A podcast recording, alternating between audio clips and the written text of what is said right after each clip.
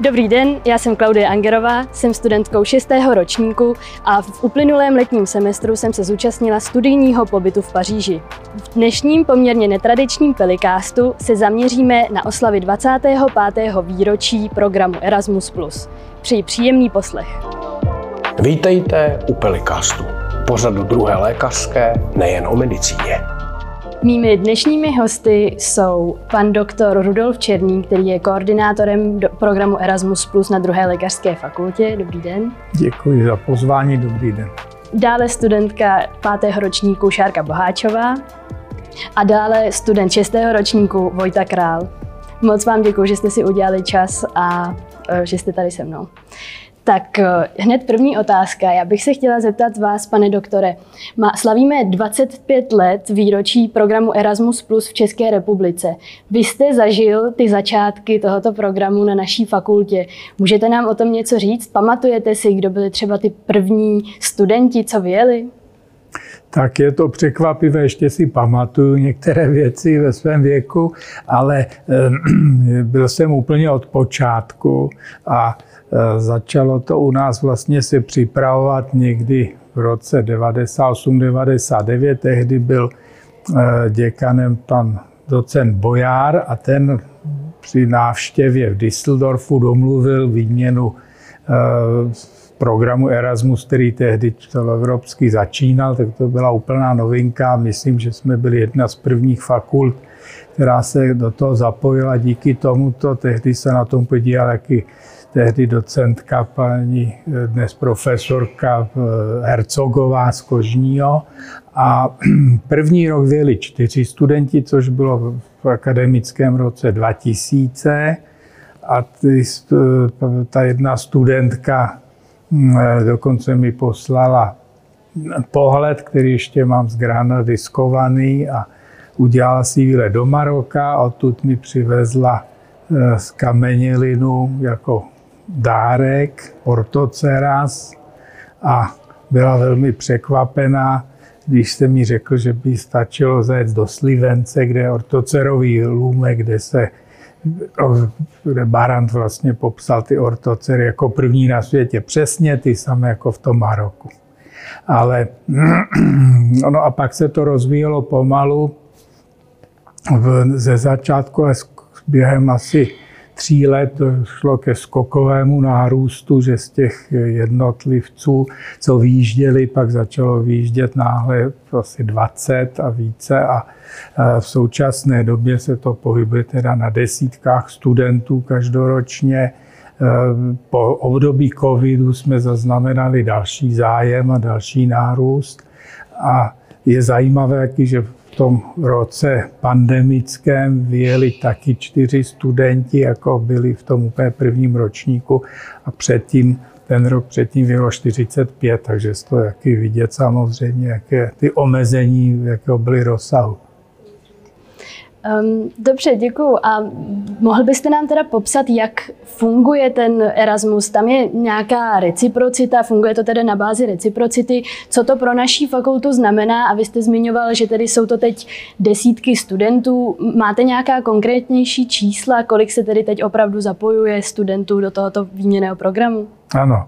No tak teď se zapoje 40 až 50. Je možné realizovat eh, jednak studijní pobyty, kde je ten student zapojen eh, do výuky jako řádný student hostitelské univerzity, přičemž zůstává samozřejmě studentem naším a má tam taky všechny povinnosti, které mají studenti tam, kde studuje a ty podmínky se tedy liší. A druhou možností je potom praktická stáž, kterou je možné například nahradit prázdninové stáže, je to prakticky zaměřené a nemusí to být na akademickém pracovišti. My máme asi 33 fakult na smlouváno v současné době a na nich je možno teda realizovat ty studijní pobyty, ale praktické stáže rovněž, nicméně ty si může domluvit podle zájmu a možností studuje individuálně i třeba na nějaké nemocnici, která není v akademickém prostředí.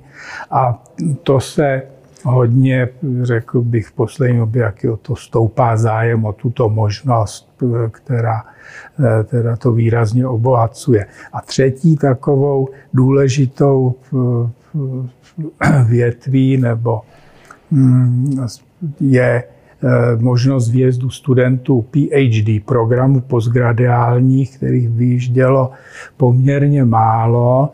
Ono to bylo dlouhou dobu hlavně proto, že tedy ta hm, stáž byla nejmé, nejkratší, byla možná tříměsíční. V současné době ta studijní pobyt může být 60 dnů jako minimum, ale doporučujeme alespoň semestr samozřejmě.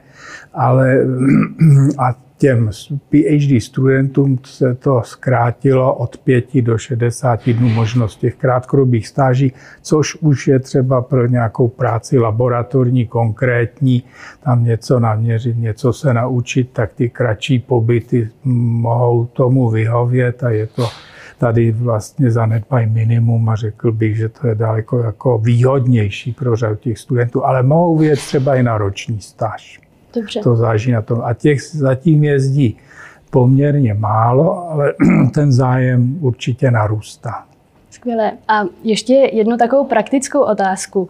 Kdyby se tedy nějaký potenciální student uh, zajímal o to, kdy už musí žádat o, ten, o tu stáž, o ten Erasmus, o ten pobyt někde v zahraničí, kdy je to stěžejní datum, do kterého se musí podat ta přihláška?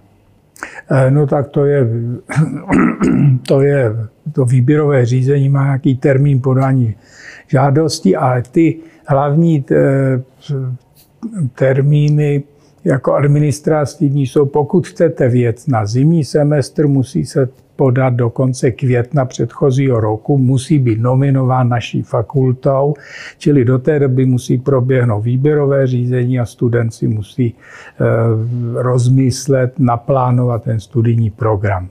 A pokud chce vyjet na letní semestr, tak je to do konce října toho roku předtím. Čili tím je to jasně dáno. My vypisujeme obvykle v průběhu února to výběrové řízení, který pak proběhne teda v březnu, je dostatek času do toho května dořešit ty administrativní záležitosti. Pak pokud jsou nevyčerpaná místa, tak se ještě dělají doplňková výběrová řízení, teda v menším počtu. Pane doktore, a mohla bych se vás ještě zeptat, jaká jsou kritéria, tedy co musí student splnit, aby mohl vyjet na zahraniční pobyt? Ano, samozřejmě. Ta kritéria jsou u nás velmi transparentní, jsou zveřejněna na webu a byla vypracována hlavně teda studentskou částí akademického senátu několik let už zpět a jsou poměrně podrobná, ale základním kritériem je prospěchové, čili každý si spočítá a dokladuje při té žádosti o zahraniční stáž svůj prospěch za dosavadní období studia. Potom je to jazyková způsobilost, která by měla měl by splňovat ten student minimálně úroveň B2 toho evropského jazykového rámce pro jazyk, ve kterém je teda realizována výuka. A mm, je možné využít e, tedy těch anglicky mluvících zemí nebo výuky, e, což jsou ty země především východní Evropy. A mm, tam pak stačí e, absolvování zkoušky z terminologie anglické na naší fakultě, které uznáváme jako B2 certifikát. A pak je tam celá řada dalších kritérií, především extrakurikulární aktivity, práce v, v Senátu a studentském, v Motoláku, účast na body programu nebo eh, ale také odborná činnost, například kroužky, publikace, účast na vědecké konferenci a Mm, byly tam i například výpomoc nebo aktivita v období pandemie, počet hodin strávených. eh, v těch laboratořích a podobně, tak to všechno se počítalo. Eh, to je poměrně široké. I sport, vynikající sportovní výkony, všechno jsou to aktivity, které by měly proběhnout v období, kdy studuje ten eh, na naší fakultě ten žadatel a musí to být písemně doloženo. Teda včetně počtu hodin, na to je potřeba.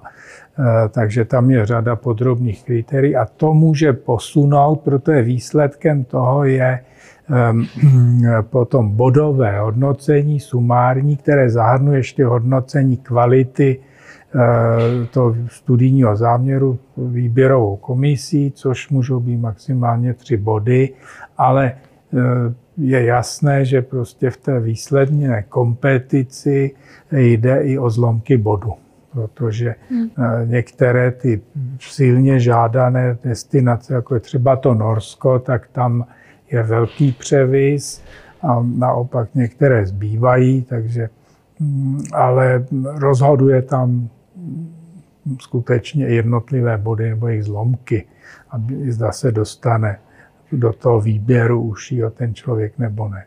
Dobře, já se zeptám studentů.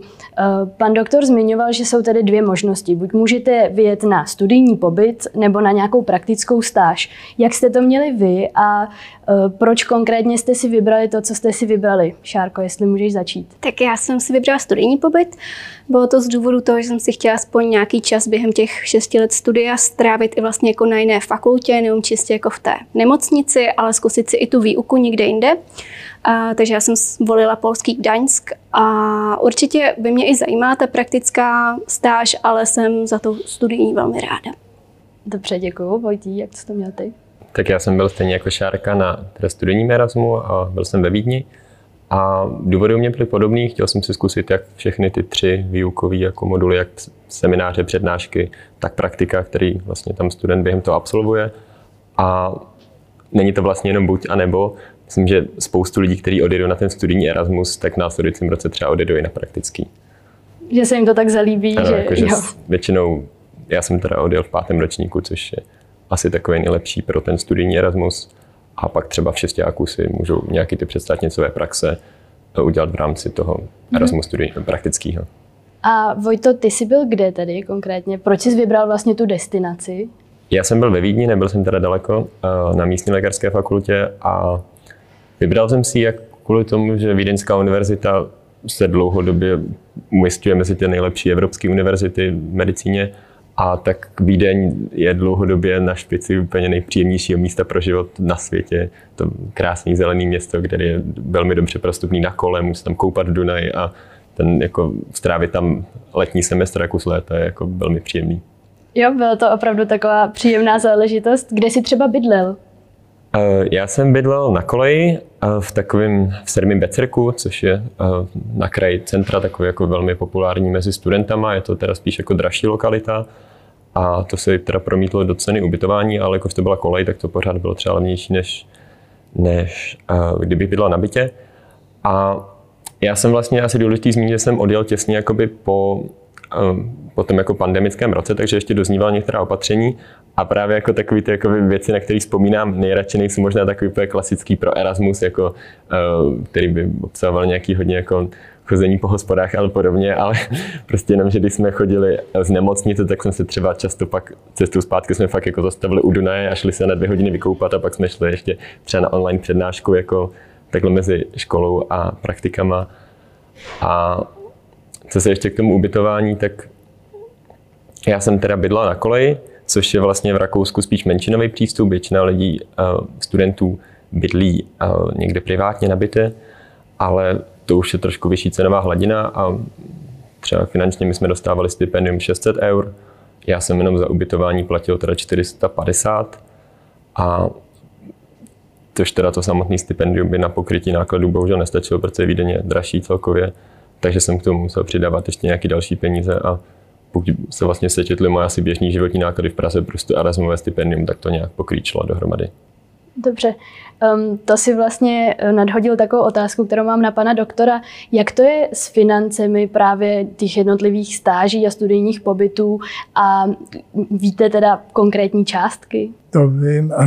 No já jsem ještě bych na začátku podotkl, my jsme vlastně zapomněli jednu velmi důležitou akci v těch možnostech studijních a jsou absolventské stáže, to je taky relativní novinka a e, tak rovněž ta, ten zájem o to stoupá a to řekl bych, že to je velmi důležité a velmi zajímavé, protože pokud po studiu už máte samozřejmě představu, kterému oboru byste ten člověk chtěl věnovat, tak má možnost eh, nastoupit jako absolvent třeba na kardiologickou kliniku, kde ho vezmou někde napříč Evropou, kde teda by měl ty reference a do, přijít, řek, nesetkáme se s tím, že by ty studenty odmítali. Prakticky ono jich tolik nebylo a zatím neodmítli teda nikoho.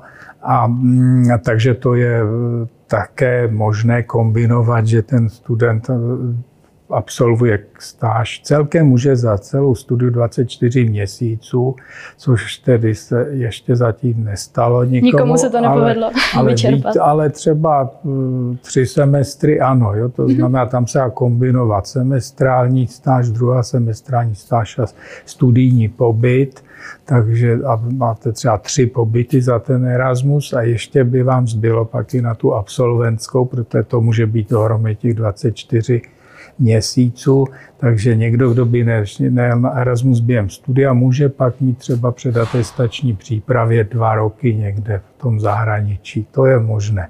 Ale je tam e, nutno to vyřídit a tu přihlášku povolení před poslední stáží, tedy ještě jako student univerzity to musí si vyřídit, ale jede už jako teda absolvent.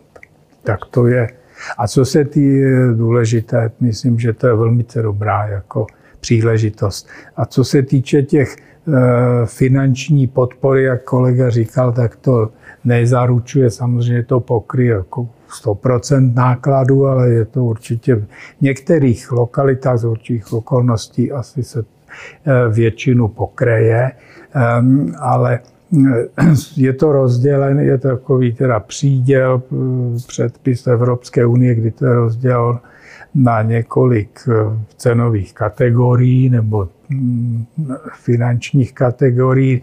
Nejdražší jsou ty země jako právě třeba Rakousko a Lucemburg, Benelux, kde dostávají teda 600 euro je ten příspěvek a země východní Evropy 480, to je nejmenší na měsíc, vy jste asi měla 480, mm-hmm. jo. ale eh, a trošku vyšší je to na ty praktické stáže, tam ještě, eh, tam je to asi 750 eh, na měsíc je maximum, takže myslím, že to je velice příspěvek jako významný, byť ne třeba 100%. Určitě.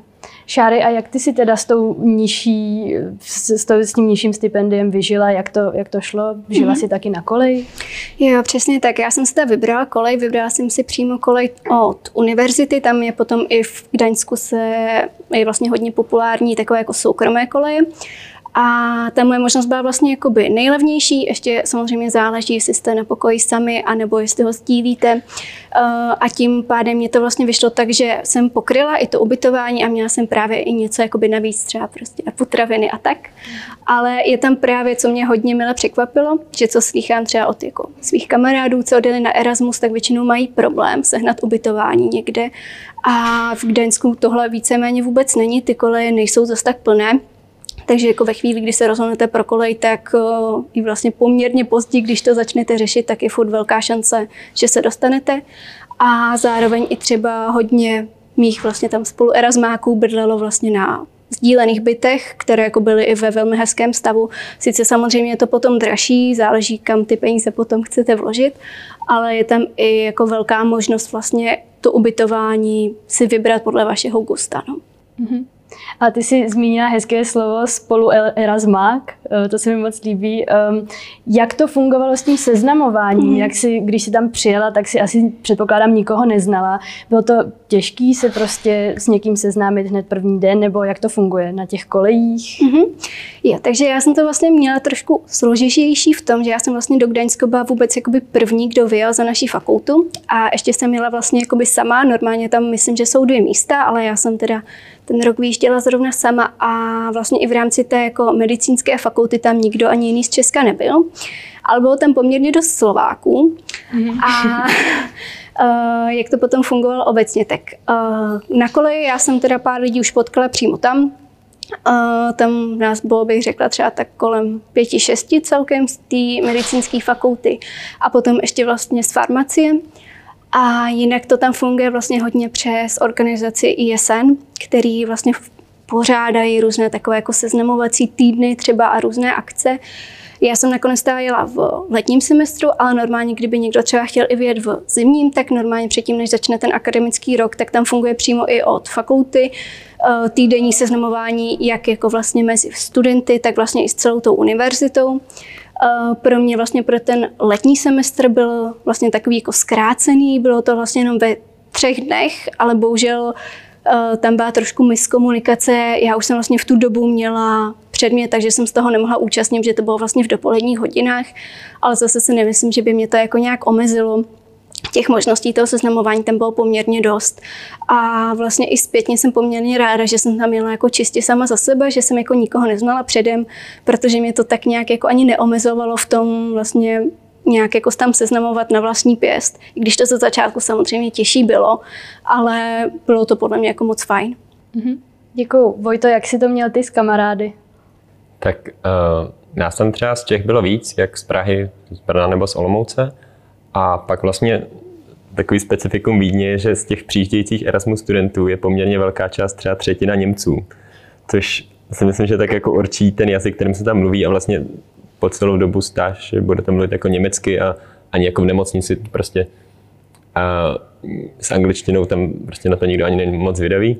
A to si myslím, že bylo jakoby dobrý, takže taková jakoby nějaká primární parta, ve které jsem se tam pohyboval já, byla složená třeba z nějakých Čechů, Němců, Slovinců, a jinak moji kamarádi tam byli, jak teda ty Erasmoví studenti, kteří tam přijeli a pro ty se samozřejmě pořádá asi jako všude nějaký program, kde člověk potkává ty lidi, potom je potkává ve škole na stážích. A pak třeba já jsem se hodně účastnil jako běžeckého klubu, kde jsme zase potkávali jako místní rakouské studenty, které jsme tolik nepotkávali ve škole, protože ten náš jakoby studijní kruh nebo ta nejužší skupinka pěti lidí, se kterým jsem většinou byl někde třeba na oddělení a vlastně s nimi strávil nejvíc času, tak to byly teda uh, vlastně jenom jedna Rakušačka, dvě uh, studentky z Německa a jedna studentka z Čech. A nějak většina teda mých kamarádů pak byly ty, kteří měli nějaké podobné zájmy, když jsme chodili třeba na stejné koncerty, nebo eh, chodili jsme právě taky do toho běžeckého klubu. Plus ještě jsem taky třeba nějaké lidi z kole, kteří nebyli nutně jako z lékařské fakulty, ale myslím, že je třeba rozdíl tím, že Vídeň je poměrně velký město a takže hodně lidí třeba bydlí na jiných stranách a je to je to poměrně rozdíl proti Praze, co se týče třeba dojezdových vzdáleností a je tam možná takový méně komunitní duch, jako třeba někde v nějakém menším městě, kde si myslím, že víc to je tak jako o tom Erasmu a o té skupině lidí, tak tady spousta a lidi se spíš tak jako nějak tam jde vysloveně kvůli tomu městu a nějak se realizuje skrz to, co jim tam nabízí, ty, jako je schopný to město nebo ta fakulta nabídnout i třeba mimo ten samotný program. A takže to je takový asi jako jiný, jiný prožitek, bude mít prostě člověk ve velkém městě, než úplně v menším, kde je to, já třeba porovnám ze svojí druhou stáží, když jsem byl v Krakově, kde to byl takový jako mnohem menší, komunitnější hmm. a hrozně jsme jako drželi v té skupině, tady to třeba tolik nebylo, ale zase na druhou stranu to jako destinace má spoustu dalších věcí, co nabídnout. Jasně, každý má, každý má to svoje. A zmínil si teda tu německy mluvící skupinu. Um, máš pocit, že se hodně zlepšil v tom jazyce díky té stáži nebo tomu studijnímu pobytu? No já třeba, když jsem odjížděl, tak určitě moje Němčina nebyla nějak perfektní a perfektní není ani teď. Myslím, že jsem určitě je dobrý mít jazyk aspoň na nějaký úrovni tak zhruba B2, B1, B2. Myslím, že když jsem se vracel, tak jsem to měl určitě někde lepší B2, ale samozřejmě to je takový ten základní komunikační level a potom eh, kdykoliv v nemocnici, když se prostě jako známe z češtiny, že pro každý název je nějaký spoustu synonym a ne vždycky se mluví tím jako oficiálním, oficiální terminologií, takže ten jazyk prostě je handicap. A, ale to je právě jedna z takových věcí, které tam jako člověk by měl nějak překonat a učí se tam jako fungovat někde, kde je to takový jako, že možná až to zní jako kliše mimo jeho komfortní zónu a myslím, že to je ten jeden z takových těch benefitů, proč člověk jezdí na Erasmus a co se tam může přiučit. Ale jinak samozřejmě Erasmus asi v jakémkoliv jiném jazyce než angličtině je trošku složitější. To určitě. Šáry, jak si to měla ty, jak jsi na tom byla s angličtinou předtím, než si odjížděla? Mm-hmm. No tak u mě to právě i ten výběr té destinace byl trošku komplikovaný tím, že já jsem si nevěřila na nějaký ten jiný jazyk než angličtinu. A v tom Polsku je vlastně obrovská i výhoda v tom, že sice jako vy tam hovoříte uh, anglicky a je tam i vlastně obrovská jako anglická divize v rámci té nemocnice, takže vy tam většinu času právě jako trávíte s tou anglickou divizí a oni jsou na to jako velmi zvyklí, takže naprostá většina nějakých jako profesorů, doktorů anglicky umí na velmi dobré úrovni.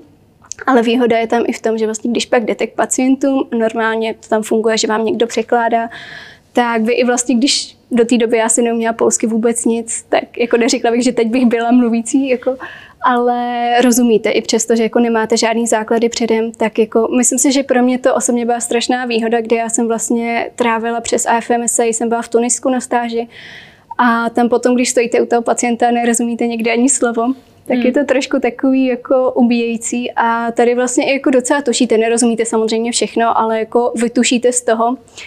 A myslím si, že to pro mě i tímhle bylo dost přínosný, že sice jsem jako by měla Erasmus oficiálně v angličtině, ta angličtina tam fungovala ve velkým, ale vlastně i ta polština jako mi nebyla zase tak cizí, takže to pro mě bylo velký plus. Dobře. Já bych ještě si k tomu můžu mm-hmm. dodat, co bych třeba já udělal jinak, tak bych si asi trošku jinak navolil předměty. Já jsem si třeba jako první do syllabu dal psychiatrii, což je předmět, který jako jazykově prostě extrémně náročný. a, a to bylo těžké, jakože to upřímně jsem No jasně. Někdy si cítil, že teda jsem jako hodně mimo, ale pokud bych teda si to asi ten rozvrh tvořil znova, tak třeba předměty jako pediatrie, kdy jako komunikace s dětským pacientem je vždycky mnohem jednodušší než jako s dospělým, tak to bych určitě doporučil si dávat jako první a podobně. Určitě děkuji. Um, pane doktore, vás se zeptám, jak je jak je to s rozkládáním ročníku a vlastně s prodlužováním studia, protože to je jeden z faktorů, proč si spousta lidí potom se nakonec rozhodne, že teda neodjede na stáž. Um, je to opravdu tak, že je to pravidlem, musí každý rozkládat, nebo je to o tom, jak si navolí ten rozvrh? Jaké máte zkušenosti? No tak eh, teoreticky. Snaha je, aby se nerozkládalo, aby teda se optimalizoval ten studijní program v tom learning agreementu tak, aby prostě ty eh, nahradil předměty, které má splnit zde studiem v zahraničí, ale od tohoto ideálu se to ve většině eh, případů liší, zvlášť. Je to dáno samozřejmě tím, že jak skladbou toho rozvrhu, tak i e, tou časovou alokací jsou obrovské rozdíly napříč Evropou. Pochopitelně je, dneska je řada těch fakult má takový ten moderní přístup, že mají třeba modul hrudní hlava krk a e, co to jako je za, za výuku, že? tak tam máte kardiologii, pneumologii, neurologii, oční, ušní, psychiatrii, e, což nakonec se tam tedy učí, ale mm, a oni třeba vám nedají ale známku za neurologii, ale dají vám známku za modul hlava krk a jak se to pak tedy dá srovnávat. Že? Takže to, se, to potom při tom uznávání je problém a z toho vyplývá ta skutečnost, že tedy někteří garanti těch oborů neuznávají absolvování zkoušky a požadují přes zkoušení v České republice, teda na naší fakultě, na což mají právo, je ten student to předem ví, protože musí obejít ty předměty, které se vybral a tam mu to stvrzují podpisem a to potom je závazné. Například na infekci eh, požadují zkoušku u nás a několik dalších. Není, řada oborů zase uzná i tu zkoušku, ale to, zda se to podaří, tak to je velmi individuální a řekl bych, že maximálně tak asi ve třetině případů. A potom je na zvážení, zda se vyplatí tedy tento rozložení studia, vždycky to předpokládá individuální studijní plán, nebo nikoliv. Já osobně si myslím, že to je úžasná zkušenost a že to za to stojí i pak třeba v kurikulu, když dokončí eh, ten člověk studium, tam má tam, že stráv, že má prostě absolvoval semestr na Sorboně nebo někde, tak to jako přeci jenom eh, bych řekl je velice dobře eh, velmi dobré doporučení samozřejmě. Ta, ta Sorbona speciálně, ta je velmi jako, jako kompetitivní a náročná ale i jiný. Takže eh, obohatí to po všech směrech nepochybně a to za to případné zdržení třeba toho jednoho semestru dle mého názoru stojí, ale samozřejmě názor může mít každý jiný a v tom případě Samozřejmě. asi je lepší na ten Erasmus nejet, hmm. ale mm, a nebo když se podaří si vybrat takovou stáž, kde se to skutečně nahradí, tak pak je to i z tohohle hlediska bez problému. Ono třeba, já myslím, že v Litvě my nemáme, kromě východoevropských zemí, vlastně nemáme eh, partnery, kde by byla výuka anglicky. To je další věc samozřejmě, což je na jednu stranu dobře, se obohatí znalostí jazyka, ale kdo by preferoval skutečně tu angličtinu, tak ten Kaunas, Polsko a tak dále, i Semmelweis University v Budapešti je bezproblémovou volbou vysoké úrovně. Ty studenti třeba, co byli v Kaunasu, tak všichni si to velmi pochvalovali. Taky je výuka v angličtině v Norsku, nesmíme zapomenout, v Trondheimu, který ovšem tam je obrovský zájem, je těžké se tam dostat, ale výuka velmi kvalitní. A co když teda ta výuka není v angličtině, ale například v Portugalsku v portugalštině? Máme nějaké zkušenosti s tím, že by se někdo ještě naučil další jazyk? Máme. Je to až překvapivé, zatím se nestalo teda u nikoho, že by hm, kvůli jazykové neznalosti eh, nedokončil tu stáž. Mm-hmm. Měli jsme, myslím, nám psali jednou z univerzity ve Freiburgu, eh, že studenti by měli umět lépe německy, nevrátili, to, to asi se jedno někoho konkrétního, že teda to B2 není určitě, takže prosím, aby jsme na to dbali při tom výběru, hm, ale eh, to byla asi tak nejhorší zkušenost, jinak s tím problém nebyl. Eh, u těch jazyků méně frekventovaných, jako je třeba portugalština, italština, tak tam mm, se to ty studenti naučit dokáží. Byla tady z té Cambridge stáž, tedy delegace, my jsme to s nimi probírali a oni říkali, že Eh, sice nemají anglickou větev, ale že jsou si toho vědomi a maximálně vychází těm studentům vstříc, takže tolerují jako horší znalost a snaží se komunikovat anglicky a podporovat je, což je pravda, protože ten problém nebyl eh, s tím. Takže ani toho se není třeba bát. Je ovšem otázka samozřejmě, čemu vám pak bude dlouhodobě jako znalost portugalštiny, byť každý jazyk Každý obohatí. jazyk se počítá. Ano, jistě, jistě, ale, ale to už zase záleží na osobních Samozřejmě. preferencích. Takže eh, já mám rád třeba italštinu, takže podporuji jezdit do Itálie studenty, aby se naučili tento krásný jazyk.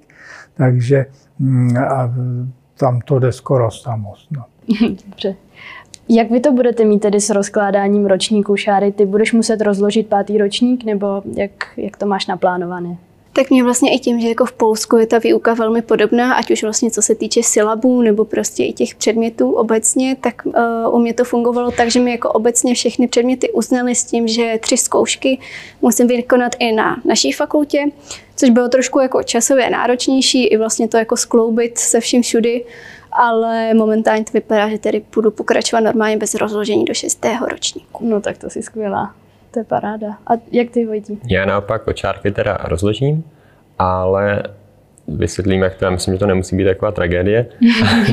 to určitě Jakože, um, Já jsem teda odjel v letním semestru a zimní semestr pátý ročníku jsem si vlastně odchodil vlastně i o jeden, nebo v pátém semestru je tedy bloková výuka, kdy jsou předměty rozděleny do nějakých bloků, které trvají většinou týden až tři týdny a třeba je to pět bloků v zimním semestru, pět bloků v letním, tak zhruba, nepamatuju si přesná čísla, ale e, pokud to jde, tak se člověk snaží odchodit co nejvíc toho v tom zimním semestru, když je tam třeba nějaký 14 dní pauza, tak se tam může nějaký předmět přesunout, což jsem udělal já. A potom v letním semestru, když jsem teda vlastně byl ve Vídni, tak jsem si snažil vzít takové předměty, které by se nejvíc skryly s tím, co vlastně bych měl mít tady doma. Akorát problém Vídeňské univerzity, nebo problém styl výuky tam je, že je tam méně předmětů, které jsou delší, takže třeba já jsem měl ekvivalentem naší výuky anesteziologie, která u nás trvá dva týdny, tak byl můj předmět, který trval pět týdnů. A proto jsem tam vlastně odchodil ty předměty jenom tři, což normálně bych doma těch bloků měl mít eh, za ten semestr šest, takže vlastně eh, protahu tedy o semestry jsem zimní semestr následujícího roku měl takový trošku volnější, odchodil jsem to, co mi chybělo a pak ten zbývající čas může člověk použít na nějaký stáže. Já jsem třeba měl hodně stáží na naší chirurgické klinice, když jsem tam jenom dobrovolně chodil, byl jsem v Itibu v Keni a myslím, že ten čas se pak dá nějak jako využít a není to tak, že by člověk pak to měl nějak ten rok jako ztracený, ale uh, Konkrétně ve Vídni to teda bez protáhnutí nejde. Myslím, že třeba pokud by člověk chtěl mluvit německy a zároveň neprotahovat, tak na většině německých univerzit, co třeba mám zkušenost, nebo co vím od většiny mých spolužáků, co odjeli do Německa, tak ty protahovat nemusíte, je ten systém výuky trošku jiný. Ale co jsem se bavil o tom předtím, než jsem odjel, tak nikdo to nehodnotil jako vysloveně negativní, že by protáhl o rok a to si nemyslím já taky, takže bych se toho nebál. Určitě. Tak přeci jenom potom budeme pracovat celý život, tak si říkám, že jako o jeden rok nebo o jeden semestr už, už nám to tolik neuteče, to je pravda. Um, ještě bych se chtěla zeptat, co byla třeba pro tebe, Šáry, taková jako nejtěžší situace, nebo kdy jsi musela opravdu jako vystoupit ze své komfortní zóny a proč to bylo tak náročné? Tak určitě jako nejtěžší byl úplně ten začátek, kdy já jsem vlastně ještě ani moc nevěděla, jako, jak přesně budu zjišťovat informace, kdy kam dorazit, jak budou fungovat zkoušky a takový tím, že jsem byla teda tím prvním účastníkem, že jsem neměla nikoho staršího třeba koho se optat. Ale tam je teda jako velmi fajn, že vlastně tam ta anglická divize je i velmi jako střícná vůči Erasmákům, takže oni se jako snaží je zapojit, snaží se je přidat třeba do skupin, snaží se jim podat info. A myslím si, že úplně nejhorší byl ten začátek v tom, že já vlastně, když jsem skončila na té koleji, tak uh, vlastně ta paní, co to tam na té koleji vede, tak ta anglicky bohužel teda zrovna nemluvila. A pro mě tam byly spoustu toho zařizování typu prostě internet a takový, bez kterého jsem nebyla úplně schopná právě fungovat, jak najít ty informace. Tak to tam bylo trošku složitější, hlavně komunikačně, ale jako všechno se to zvládlo nakonec. Určitě to bylo takový, že to člověka prostě posune dál i když to třeba je negativní zkušenost, ale myslím, že se to pak i jako přesune do té pozitivní, že člověk se prostě učí velmi rychle, nemá moc jinou možnost a něco jiného, že by mě tam napadlo vysloveně jako, co bych si rvala vlasy z hlavy, úplně ne, ale jako je to určitě celkově jako výstup z komfortní zóny, je to úplně jste v novém prostředí, jste tam většinově jako sami a musíte si to všechno fakt zařizovat sami ale jinak jako všechno se dá zvládnout. Ať už jako nějak složitěji, nebo prostě vždycky se to nějak povede. Určitě. A Vojto, co tobě teda dal ten Erasmus lidsky nebo vlastně i medicínsky? Máš pocit, že tě to hodně posunulo, že doporučil bys to vlastně komukoliv? Podle mě velmi dobrá zkušenost je Erasmus pro někoho, kdo třeba do budoucna uvažuje, že by nějak se třeba i pracoval v zahraničí a nebo si říká, jaké by to bylo třeba jako studovat zahraničí. Já jsem si vždycky říkal, že bych rád šel studovat zahraničí a kdybych nešel na medicínu, tak bych to asi udělal. A je to zkušenost, kterou už jakoby nikdy takovým způsobem člověk už jako nebude moc opakovat. Zároveň to je tam nějaká finanční podpora, takže si myslím, že pokud o tom člověk jenom aspoň trošku uvažuje, tak určitě, aby jel. Medicínsky to se týče Myslím, že mě překvapilo, že třeba úroveň znalostí, kterou máme my, jak třeba když jsme se o tom bavili s těmi českými studenty, není vůbec nějaká jako nižší, než třeba měli tam studenti místní. A vlastně jako hezký si zjistit, že i člověk, která v tom třeba pátém ročníku nebo něco takového je schopen něco udělat i v takovém jako mezi vlastně cizím prostředí, ať třeba samozřejmě je tam velký handicap jazyk, je tam velký handicap, že se ty věci svým způsobem dělají trošku jinak. Mě třeba na začátku jsem dělal hroznou botu, když jsem měl, zjistil, že se v Rakousku používají úplně jiné jednotky inzulínu a takové věci, ale přesto se člověk nějak jako dostane a na konci si vlastně po pár měsících připadá, že už není úplně tak jako mimo to dění a vlastně si přijde, že uh, to docela zvládá, nebo aspoň částečně. Dobře. A pane doktore, můžu se vás zeptat taková osobnější otázka. Vy jste se zúčastnil nějaké tedy zahraniční stáže, nebo máte pocit, že je to důležitá věc pro studenta medicíny nebo pro mladého lékaře, aby vyjel vlastně za hranice České republiky? Nepochybně, určitě. Tak já jsem v období toho komunismu jsem končil, tak to žádný stáže nebyly, možné zahraniční, ale potom se to otevřelo, jak já jsem byl na několika stážích v Itálii, v Texasu a ve Švýcarsku a na všechny teda vzpomínám s velkou radostí. Byla to úžasná zkušenost. Tam, tam například v tom Švýcarsku, hm, tak tam to bylo, že mě prostě, já jsem neurolog a zabývám se poruchami rovnováhy, tak jsem tam přijel na kliniku s tím, že budu ve vestibulární laboratoři, že ta byla na ORL eh, klinice a oni říkali, výborně, to se těšíme, my máme hrozných služeb, že nám tady vypomůžeš teďko, takže to bylo takový skutečně, eh, ale zvládnul jsem i to, dokonce se pamatuju, pak tam jeden voják švýcarský, eh, to, tomu jsem řešil paratonzilární absces a on, když byl na kontroly, tak říkal jenom k tomu profesorovi z Prahy chci. Získal důvěru a nevěděl jsem to, řezal poprvé samozřejmě. Ale dobře mu to dopadlo. Nicméně tak to bylo takový, ale e, myslím si, že to je úžasná zkušenost a ten Erasmus je velice je to, to, tím bych možná zakončil pro každou zcela unikátní příležitost, velmi snadno eh, si eh, prožít toto a zorganizovat. To teda Evropská unie eh, tuto akci bych řekl zorganizovala špičkově. To dřív vůbec nebylo, aby byla otevřené akademické prostředí napříč Evropou, tak to, to je skutečně unikátní ta příležitost a i se všemi těmi problémy nebo těžkostmi, které samozřejmě toto provází a to není ani jinak možný. Tak eh, já vám všem poděkuji, moc jsem si užila tady povídání a doufám, že tedy jsme navnadili spoustu studentů eh, na to, aby vyjeli na studijní pobyt. Díky moc, mějte se hezky. Tak to byl Velikast a my se těšíme na slyšenou u dalšího dílu.